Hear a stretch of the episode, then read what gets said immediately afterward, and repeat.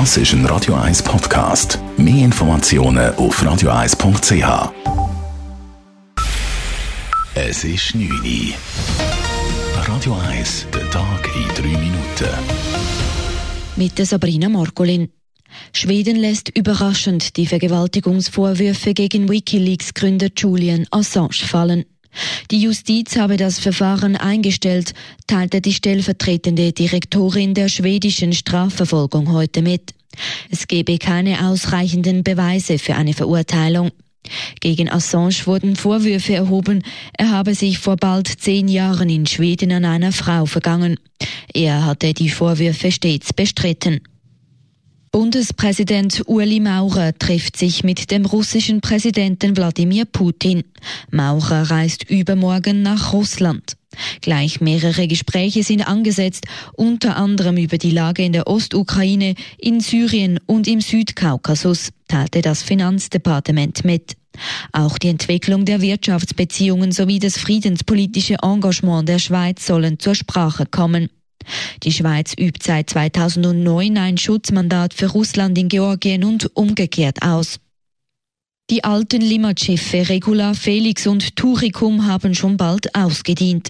Ab 2023 sollen neue Schiffe mit Elektroantrieb eingesetzt werden. 100 Tonnen CO2 pro Jahr können so eingespart werden. Für die Passagiere gibt es auf den neuen Schiffen mehr Platz, auch sind sie rollstuhlgängig, sagt Oliver Dali, Projektleiter bei der Zürich Seeschifffahrtgesellschaft. Und es gäbe auch ökologische Veränderungen. Der Vorteil ist sicherlich das, dass man emissionsfrei in dem Sinn auf der Limmatstrecke fahren Wir werden keine Geruchsbelästigung haben und auch keine Abgase direkt auf der Limmatstrecke. Zudem erhoffen wir uns natürlich eine ruhigere Fahrt, dadurch, dass keine Verbrennungsmotoren mehr auf dem Schiff drauf sind und können so eigentlich ein zeitgemäßes Fortbewegungsmittel im Herzen von Zürich bieten. Die neuen Schiffe verfügen über eine Klimaanlage, die ebenfalls nachhaltig funktioniert. Dadurch sollen die Schiffe auch bei Rekordtemperaturen eingesetzt werden können. Das Siegesprojekt für die Erweiterung des Bahnhofs Stadelhofen steht fest.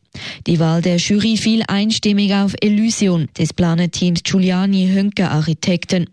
Das Projekt überzeuge durch seine stimmige Verbindung der Bahnhofserweiterung mit den bestehenden Strukturen, sagt Juryleiterin Lisa Ehrensberger. Für den Benutzer nachher da wird einfach sein, dass er bei der Ankunft, wenn man ankommt, am vierten Neubegleis und aussteigt, dass man dort eigentlich schon sehr viel Licht hat. Die anderen Projekte sind viel mehr dann vielleicht so ein bisschen Metrostation-mässig, oder? Also man kommt an in einem Tunnel, steigt aus, geht in eine weitere Röhre und geht dann über einen Bahnhof und da kommt der Bahnhof Viel näher als vierte Gleis. Leer ausgegangen ist das Büro des renommierten Architekten Santiago Galatrava, das den bestehenden Bahnhof entworfen hat. Auf Schweizer Straßen und Schienen sind im letzten Jahr erneut mehr Güter transportiert worden. Gesamthaft stieg das Transportvolumen um zwei Prozent, wie das Bundesamt für Statistik BFS heute mitteilte. Besonders stark war dabei das Wachstum beim rein inländischen Straßenschwerverkehr. Mit plus 5 Prozent gab es hier laut dem Bund einen so großen Anstieg wie seit 20 Jahren nicht mehr.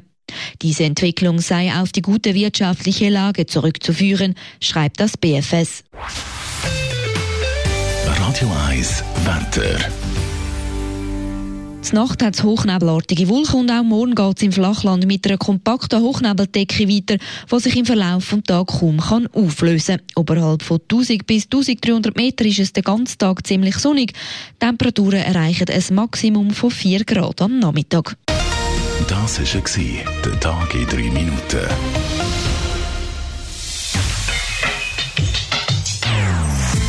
Non-Stop-Musik auf Radio 1. Die besten Songs von allen Zeiten. Non-stop. Radio 1.